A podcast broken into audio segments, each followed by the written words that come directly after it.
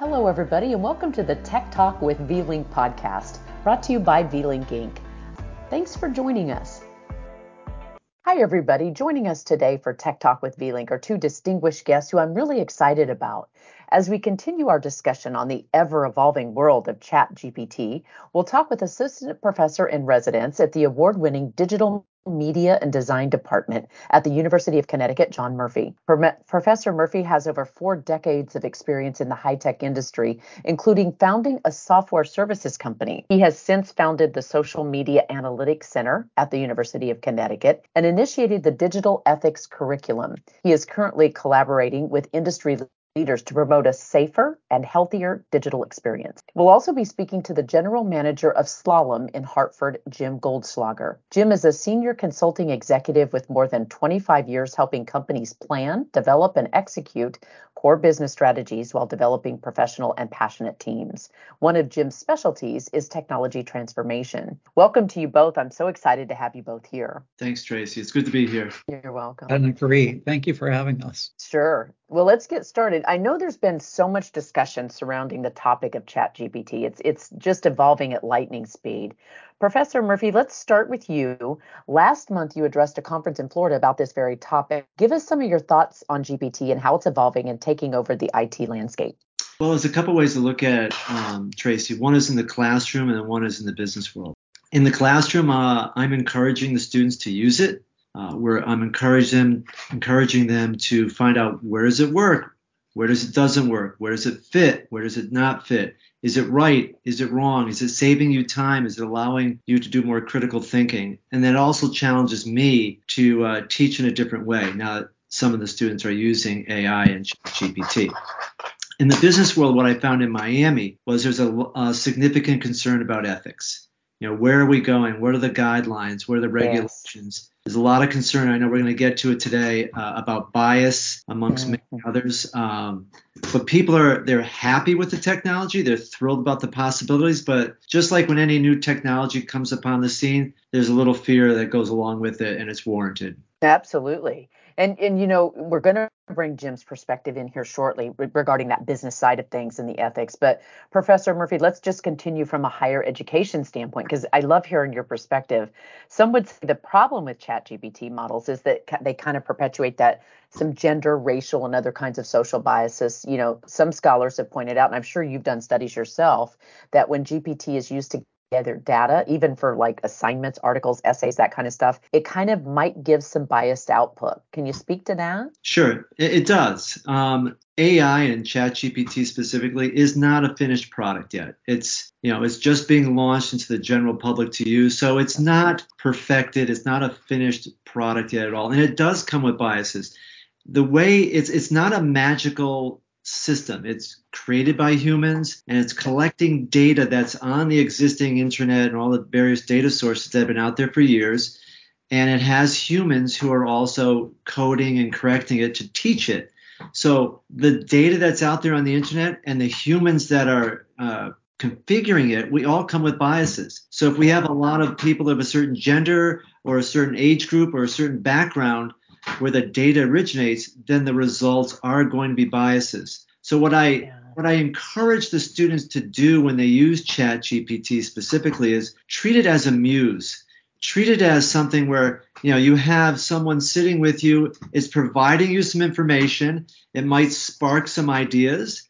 It, you might look at it and double check the data or the result set to say, hmm, that doesn't ring true to me. So treat it as a muse and not as an end result so kind of challenge it a little bit. I mean, yeah, you know, don't don't take it like you said as as the gold standard. Right. yeah. Some things it does really well. It might clean up a paragraph for you in a nice way. Great. Clean up some content for you in an easy way. Great, saving you time. But if you're using it for research, um, don't take it verbatim. Don't take it that it's always going to be right. Treat it as a muse. Spark some thoughts then go do some further research yourself. Um, so maybe it encourages you to do better, more definitive or deeper work. Uh, but it does come with biases at this point in time for sure, and there's a lot of reasons for that that we could you know go down a rabbit hole on. But yeah. um, there are biases out there. It's just part of the it's part of the beast right now. For sure, and that's why you know we definitely want to bring Jim Goldschlager in. Thanks, Jim, for being patient.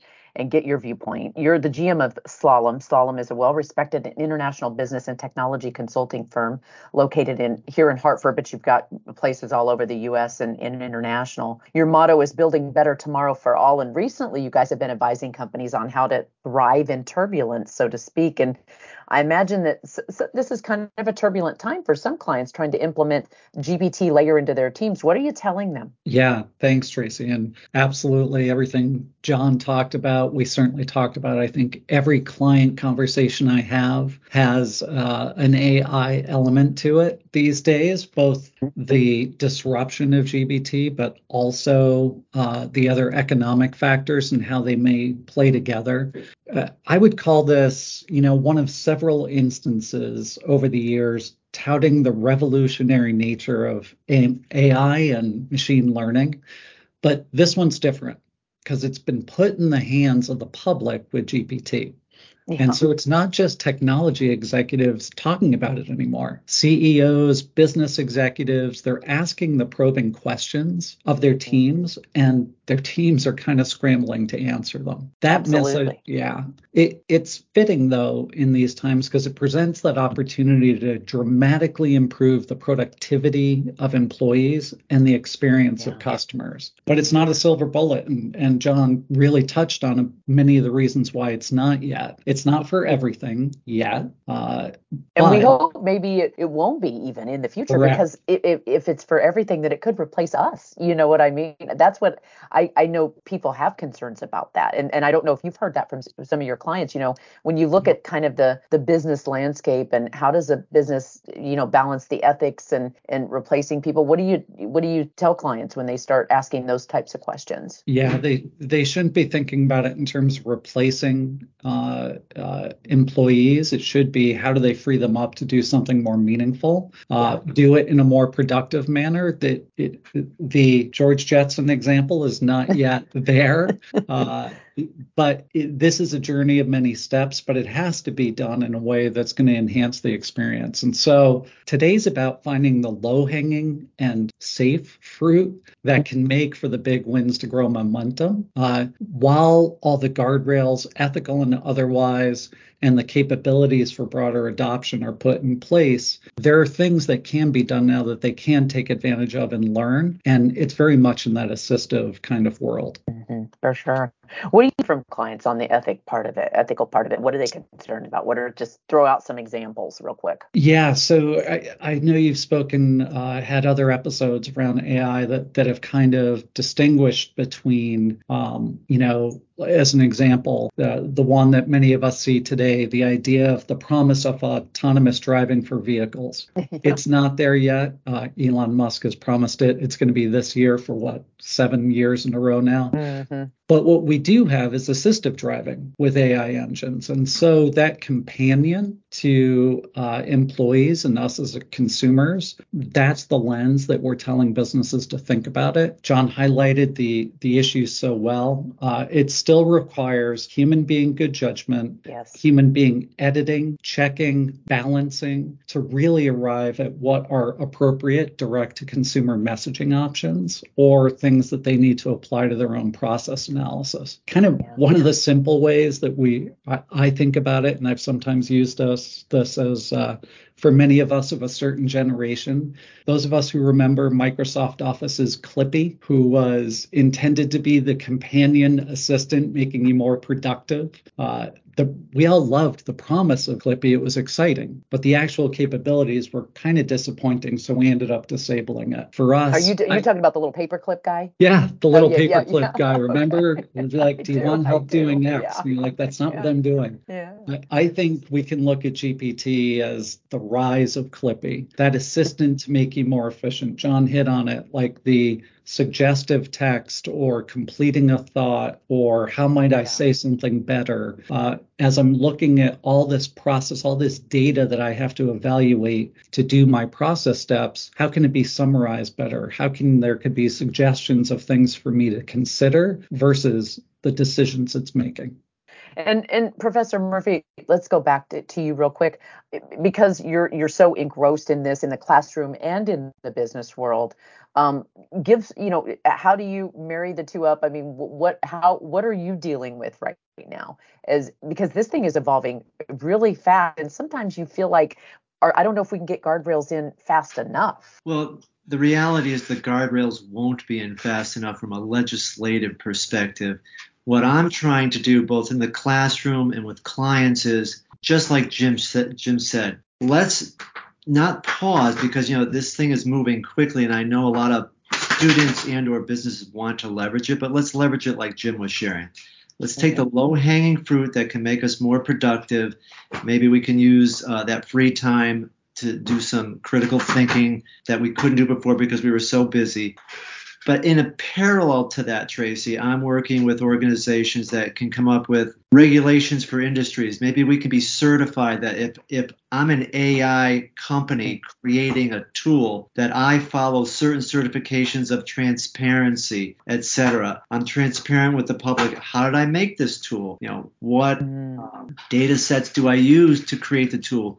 And then for those who use my tool, you know, they can say it's a certified uh, product. You know, so there's that's a parallel path because so we have the yeah. usability path the companies that are producing the products maybe have some certification paths and at the same time industry has certifications the legislative path the governmental path is the longest uh, tail in this process now right now europe is going through their ai act which may get enacted in the, you know before the end of the year which is interesting europe has always mm-hmm. been ahead of us when it comes to data privacy it looks like they're going to be ahead of the united states when it comes comes to AI um, regulation. Mm-hmm. But having said that, we, you know, the, the world that Jim and I are in, we can't wait for government regulation. Uh, we have to, you know, advise our clients and our students as to how best to use it and you know try to create some self regulations and you, i mean either of you can answer this or, or both what would the uh, problem be with waiting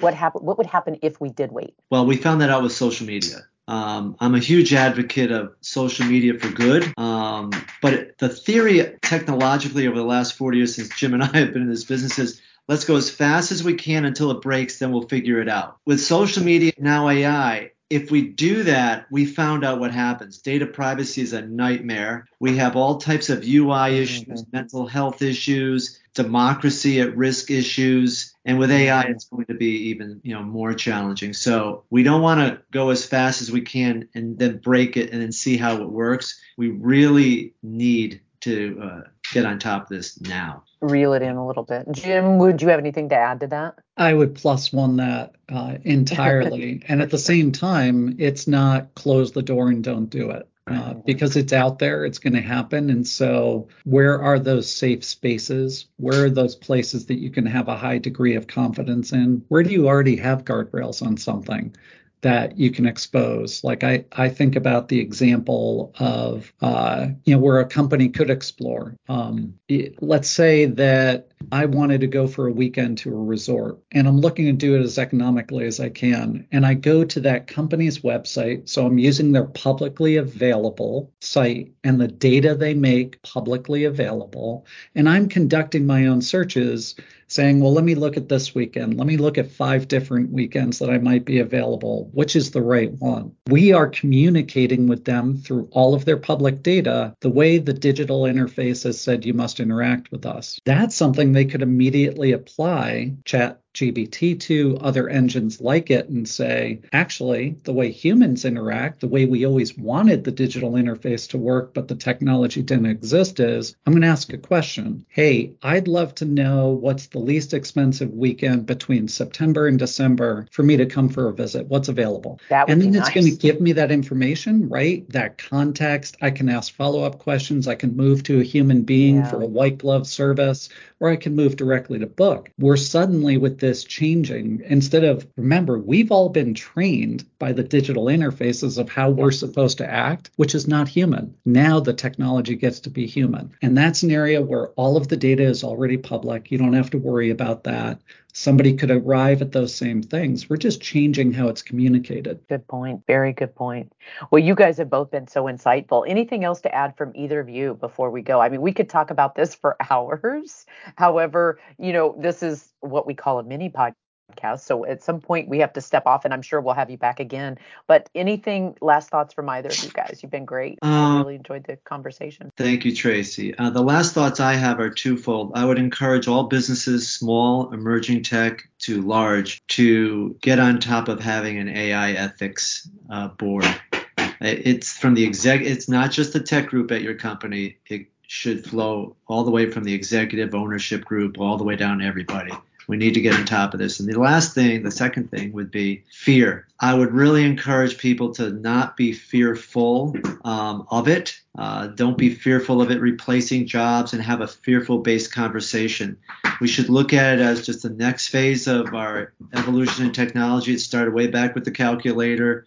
Uh, yes, some jobs will be replaced down the road, but really this is about you know adopting, you know, adapting, excuse me, adapting to where technology is going, being open to learning um, new things. So that's where I would go. Let's not have a fear-based conversation, but let's uh, let's encourage learning and encourage the next phase of our human evolution. Good advice, Professor Murphy. Thank you. Jim, anything last thoughts? Yeah, to add to that, I agree with all that. I think uh, the easy thing would be out of fear to say, don't use it at all. The policy is don't touch it. Um, we're seeing, you know, on top of that, that board, you want to have policies. You do want to communicate the appropriate use of it, the appropriate mm-hmm. way to engage with it as an assistant today. Anything that is a public engine, not internal. You obviously, IP and data security is probably the most important thing right now. The ethics aside, those are the big ethical issues that yeah. are today. But a policy of how to use uh, these tools as they're starting to roll out and how not to use them is critical. I mean, I, I think it's telling that some of the technology companies who actually create these products have yeah. extremely strong policies internally against putting anything into those public products, their own included. Yeah. Because that fear of what goes into it, the developer who's looking for a way to do a particular thing, if they were to copy and paste intellectual property mm-hmm. in there as a way to get an answer, that's a big no no and that's very fearful, right? Versus yeah. asking a generic question. So, those policies with real life examples of what to do and what not to do are critical for every company and uh, organization out there. Yeah, well, well said, both of you. You guys are on top of it, and it's uh, it's an important conversation. I'm glad we're having it, so we'll we'll continue it. Thank you so much, both of you, for joining us for Tech Talk with VLink. Have a great day, and thanks for tuning in. Thanks, Tracy. nice you. to meet you, Jim. You too, John. Always great to see you. Absolutely. Our time is up. I hope you enjoyed this version of Tech Talk with VLink where we apply our intellect and efforts in engineering powerful experiences for our valued customers.